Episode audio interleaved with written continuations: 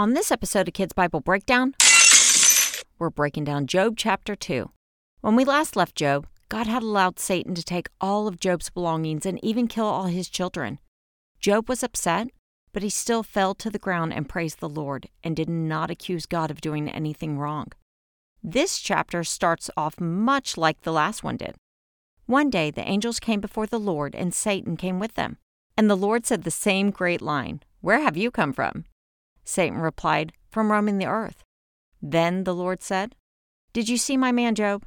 There is no one else like him on earth. He is a man of good character who fears God and stays away from evil. And he still is, even though you tried to turn him against me and ruin him for no reason. Satan replied, Skin for skin. A man will give all he has for his own life, but stretch out your hand against his skin and bone, and he will curse you to your face. In other words, Satan is saying if Job was sick or in pain, he would turn against God. So the Lord said, Very well, he is in your hands, but you cannot kill him. Then Satan left and went and caused painful sores to cover Job from his feet to the top of his head. And Job took a piece of broken pot to scrape himself with as he sat in ashes. I understand him sitting in ashes because this was a sign of mourning, but how painful and awful must those sores have been? To think scraping them with a broken pot sounds like a good idea. That sounds horrible. To make things even worse, Job's wife came out and said to him, Are you really trying to still act honorable? Just curse God and die. Wow! Not the words of a kind and supportive spouse. Luckily, Job was wise and told her, You are talking like a foolish woman. Should we just accept the good things from God and not the bad? And in all of this, Job did not sin in what he said. Then three of Job's friends heard of all the trouble Job was having and decided to meet together to travel to Job to support and comfort him. Their names are a mouthful, so we are just going to call them El, Bill, and Zoe. When they saw Job from a distance, they hardly recognized him because he was in such bad shape, and they began to cry. They tore their robes and sprinkled dust on their heads, also signs of mourning. Then they sat on the ground with him for seven days and nights. No one said a word to him because they saw how much he was suffering. Are you a glasses half full or a glasses half empty kind of person? I don't think I'm really more one than the other. I have a tendency to view things as negative or positive based on my past experiences. Part of me reads the conversation between Satan and God and thinks, What is happening?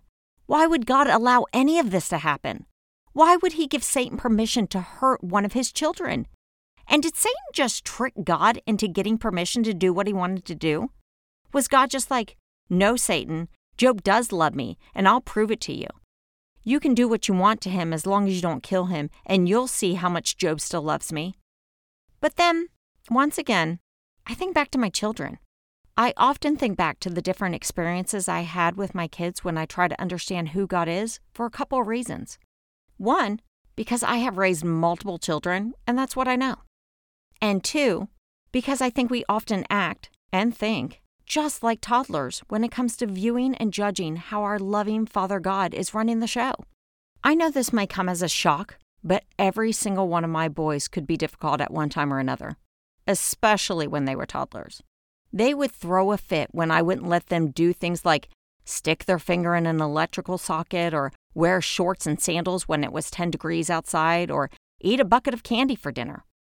Then there were other times when I killed their independence and was controlling by continuing to hold on to the steering wheel while they sat on my lap pretending to drive. They would get so mad when they realized my hand was still on the steering wheel and they would try to hit or push it away. If you looked at my parenting skills through their eyes, I'm sure they thought I was the worst parent ever at times but they just didn't know enough to realize they don't know anything. That's how I feel our relationship with God is at times. We think He is being mean and controlling when really He is showing us love and we just don't know enough to realize it because, in the great scheme of things, we don't really know much at all. Heck, it wasn't too long ago that we discovered the world really isn't flat and there are a lot more galaxies out there. We are all toddlers. God isn't being tricked by Satan. God doesn't need to prove himself. Sometimes what Satan wants to do actually fits into God's plans.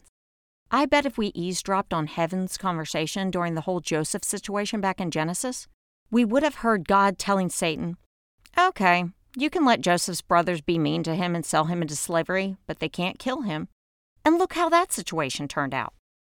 The fact is, sometimes God allows what we consider bad things to happen for His plan and to get us where He wants us to be. But like Job, we need to remember that no matter what situation we are going through, good or bad, God is in control over everything. And no matter what we are feeling at the moment, we can know and trust that He loves us and He's an amazing God.